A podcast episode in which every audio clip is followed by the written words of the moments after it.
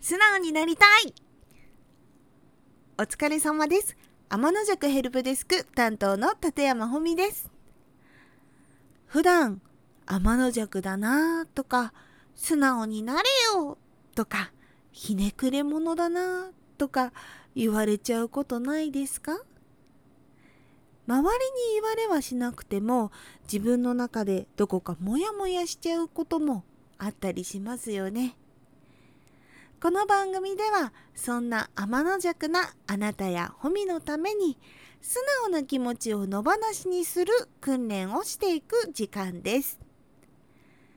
自分の素直な気持ちと向き合って野放しにしていくことで心のこりをほぐせていけたらいいですね。